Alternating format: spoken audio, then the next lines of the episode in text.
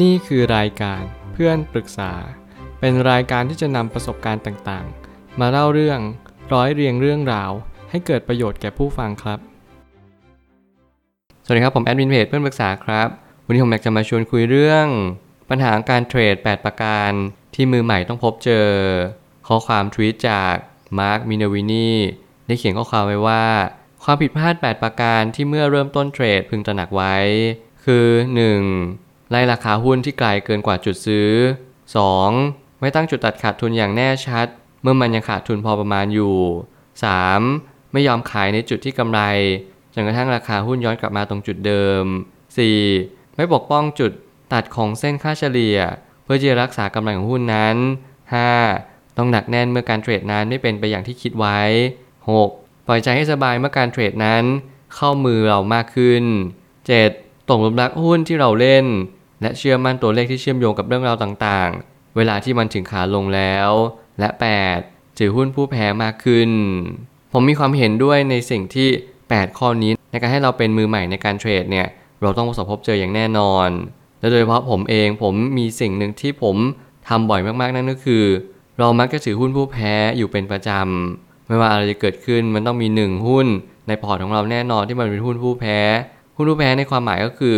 มันไม่เคยดีดตลาด มันตามตลาดเขาแถม เส้นค่าเฉลี่ยเนี่ยมันหลุดมานานแล้ว แต่เราก็มีความมั่นใจ บางครั้งเราถือเพิ่ม ถั่วเพิ่ม เพราะเรามีความเชื่อเสมอว่ามันจะขึ้นแน่ในอนาคต บางคนมีหนามซ้ำเนี่ยมีความเชื่อไปเลยว่า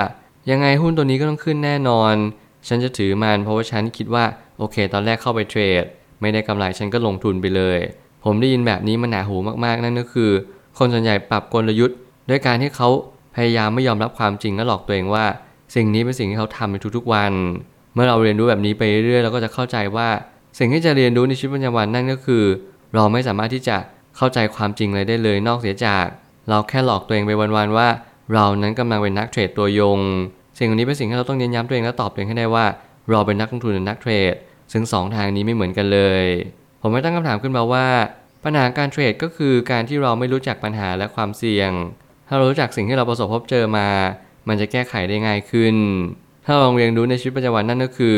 เราต้องเรียนรู้ที่จะรู้จักสิ่งที่เราประสบพบเจอมันมากกว่านี้ อย่างเช่นการที่เราเรียนรู้จากความเป็นจริงว่า สิ่งที่เรากำลังทำสิ่งที่เรากำลังเป็น มันเป็นสิ่งที่ร้องเรียนรู้ในชีวิตประจำวัน ไม่ว่าจะเป็นการเทรดก็ตาม หรือว่าเรื่องใดก็ตามแต่ เราต้องนำมาประยุกต์ใช้ทั้งหมดทั้งสิ้น สิ่งเหล่านี้เป็นสิ่งที่เน้นย้ำว่า เราเรียนรู้จากความเป็นจริงมากน้อยเพียงใด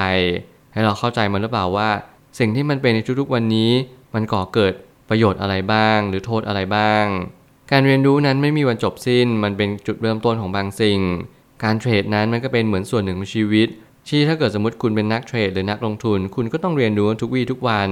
ความผิดพลาดเอ่ยการขาดทุนเอ่ยสิ่งเหล่านี้เราต้องเรียนรู้เป็นประจำ ผมอยากเน้นย้ำในจุดที่กำไร หรือในจุดที่มันเป็นตลาดขาขึ้น เพราะสิ่งเหล่านี้จะหลอกเรา และลวงเราไปว่า เรามีความเก่งกาจสามารถอย่างยิ่ง สิ่งนี้เป็นสิ่งที่เราอาจจะโดนลวงเป็นภาพลวงตาในชีวิตของเรา ให้เราไม่สามารถพัฒนาตัวเองได้อย่างแท้จริง เพราะสิ่งที่สำคัญที่สุดก็คือ คุณต้องมีระบบที่ชัดเจนก่อน คุณถึงจะมีกำไรที่แท้จริงกลับคืนมาได้ 8 ข้อที่เราควรพึงระวัง ก็เป็นเพียงแค่แง่มุมหนึ่งของการเทรด ซึ่งการเป็นนักเทรดที่ดีได้ไม่ใช่เรื่องง่าย เพราะมันอาศัยประสบการณ์ เมื่อประสบการณ์นั้นมาเป็นตัวเน้นย้ำว่า เราต้องเรียนรู้ในชีวิตประจำวัน อย่างน้อยที่สุดในชีวิต เราควรเรียนรู้ว่าวันนี้เราควรทำอะไรมากที่สุด สิ่งที่เราเรียนรู้ในชีวิต กับสิ่งที่เรานึกตรึกคิดแล้วก็ปรุงแต่งไป อาจจะไม่ได้สอดคล้องอะไรในชีวิตประจำวันเราเลยด้วยซ้ำแต่อย่างน้อยที่สุดเราก็ได้ปรับปรุงเปลี่ยนแปลง ได้เรียนรู้ว่ามันอาจจะมีข้อ 9 ข้อ 10 ข้อ 11 ข้อ 12 หรือมากกว่านั้น แต่อย่างน้อยที่สุดเราก็ต้องเรียนรู้ไปกับมัน ผมไม่เคยที่จะหยุดที่จะพัฒนาการเรียนรู้ และไม่เคยหยุดที่จะ เล็งเห็นในการแก้ปัญหาในชีวิตเลย เพราะการแก้ไขปัญหาชีวิตและการเรียนรู้ คือ2สสิ่งที่สำคัญยิ่ง ที่ทำให้คุณประสบความสำเร็จในชีวิต ขอให้ทุกคนที่อยู่สายใดก็ตาม เรียนรู้พัฒนาตัวเองอยู่ต่อเนื่อง อย่าลดละเลิกที่จะพัฒนาตัวเองอย่างเด็ดขาด ถึงแม้คุณจะหยุดพัฒนาได้แต่ขอให้คุณทบทวนในสิ่งที่คุณเป็นไป ไม่ว่าจะเป็นการเทรด การใช้ชีวิต รวมไปถึงความสุขในชีวิตประจำวัน 3 สิ่งนี้แหละเป็นตัวประกอบที่ทำให้ชีวิตของเราดีขึ้น แล้วสิ่งที่มือใหม่มักจะเข้ามาในตลาด แล้วพบเจอนั่นคือ คิดว่าราคาหุ้นเป็นสิ่งเดียวที่กำหนดมูลค่าของตัวบริษัท ซึ่งในความเป็นจริงแล้ว เส้นค่าเฉลี่ยคือตัวกำหนด นี่คือความเป็นจริงที่ผมเพิ่งเรียนรู้มาไม่นานนี้ว่า ราคาหุ้นไม่ได้มีส่วนอะไรเลย หลายคนไม่มองที่ราคามองว่าแพงหรือถูกบางคนเอาการลงทุนมาประเมินกับเส้นค่าเฉลี่ย ซึ่งจริงแล้วคำตอบเนี่ยแบบชัดเจนเลยนั่นก็คือ เส้นค่าเฉลี่ยเป็นตัวกำหนดทิศทางของราคาหุ้นนั้นๆ ไม่ใช่ตัวราคาด้วยตัวมันเอง ไม่ว่าเป็น Market Cap มูลค่าบริษัทหรืออะไรก็แล้วแต่ ไม่ใช่ตัวกำหนดมูลค่าบริษัทที่แท้จริง เพราะมูลค่าในตัวมันเองไม่มีอยู่แล้วในการเทรด ถ้าเกิดสมมติคุณมาสายเทรด คุณต้องดูเส้นค่าเฉลี่ยเป็นหลัก ยึด volume ยึดเส้นค่าเฉลี่ย และยึดสิ่งที่คุณเห็นใน indicator ดัชนีชี้วัดต่างๆ ในสิ่งที่คุณตั้งไว้ เมื่อนั้นคุณก็จะสามารถมองเห็นและเล็งเห็นว่าคุณจะเข้าตอนไหนออกตอนไหน